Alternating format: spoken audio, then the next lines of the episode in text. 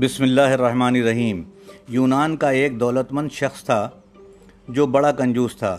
ایک دانشور عالم کے پاس پہنچا اور اس سے درخواست کی کہ آپ میرے بچے کی تعلیم و تربیت اور نگاہدشت اپنے ذمے لے لیجیے۔ عالم نے کہا، معاوضہ کیا دو گے؟ دولت مند تاجر نے ان بچوں کو دیکھا جو ان عالم کے زیر تربیت تھے۔ کوئی لکھنے کی مشق کر رہا تھا، کوئی پڑھ رہا تھا اور چند بیٹھے چٹائیاں اور ٹوکریاں بن رہے تھے۔ ان کی طرف اشارہ کر کے تاجر نے کہا، جو کچھ آپ ان سے لیتے ہیں، میں بھی وہی دے دوں گا۔ عالم نے کہا، میں تو ان سے کچھ نہیں لیتا، کیونکہ ان کے ماں باپ غریب ہیں، کچھ دے نہیں سکتے۔ کنجوس تاجر نے پوچھا، آپ مجھ سے کیا لیں گے؟ عالم نے کہا، پانچ سو اشرفیاں۔ یہ سن کر تاجر کو غصہ آ گیا اور کہا، اس سے کم رقم میں تو ایک غلام خریدا جا سکتا ہے۔ عالم نے کہا، ضرور خرید لیجیے تاکہ آپ دو غلاموں کے مالک بن جائیں۔ تاجر نے کہا، دو غلام، اس سے آپ کا کیا مطلب ہے؟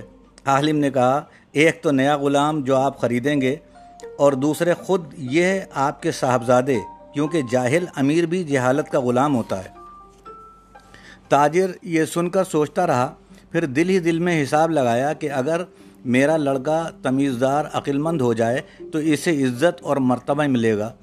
اور اس طرح سرکار دربار سے بہت فائدہ اٹھا سکے گا۔ اس لیے یہ سودا برا نہیں ہے۔ اس نے عالم سے کہا، میں آپ کو یہ رقم دینے کے لیے تیار ہوں۔ مگر میں نے سنا تھا کہ آپ کو دنیا کا لالچ نہیں۔ پھر آپ نے مجھ سے یہ سودے بازی کیوں کی؟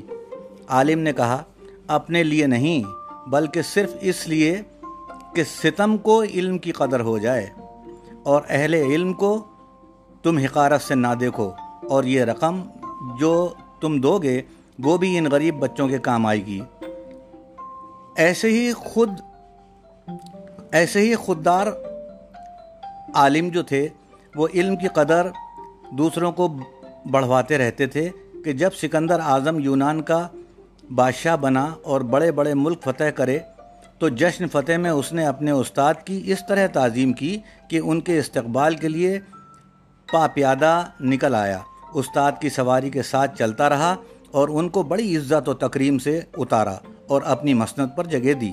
کسی نے سکندر سے کہا، آپ نے تو استاد کی تعظیم ایسی کی کہ جیسی آپ کے اپنا، آپ نے اپنے والد کی بھی کبھی نہیں کری۔ اس طرح تعظیم نہیں کری تھی آپ نے کبھی۔ سکندر نے جواب دیا، اس لیے کہ میرا باپ میری فانی زندگی کا سبب ہے اور میرا استاد میری اس زندگی کا سبب ہے جو باقی رہے گی اور فنا نہ ہوگی۔ علم اور معلم کی قدر دانا مسلمانوں کی معاشرتی روایت کے عناصر میں شامل ہے۔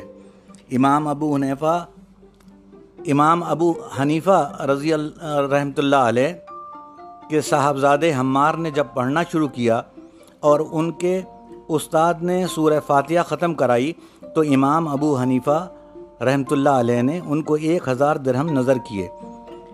معلم نے امام نے امام سے کہا، میں نے کون سا بڑا کام کیا ہے کہ آپ اتنی بڑی رقم مجھے دے رہے ہیں؟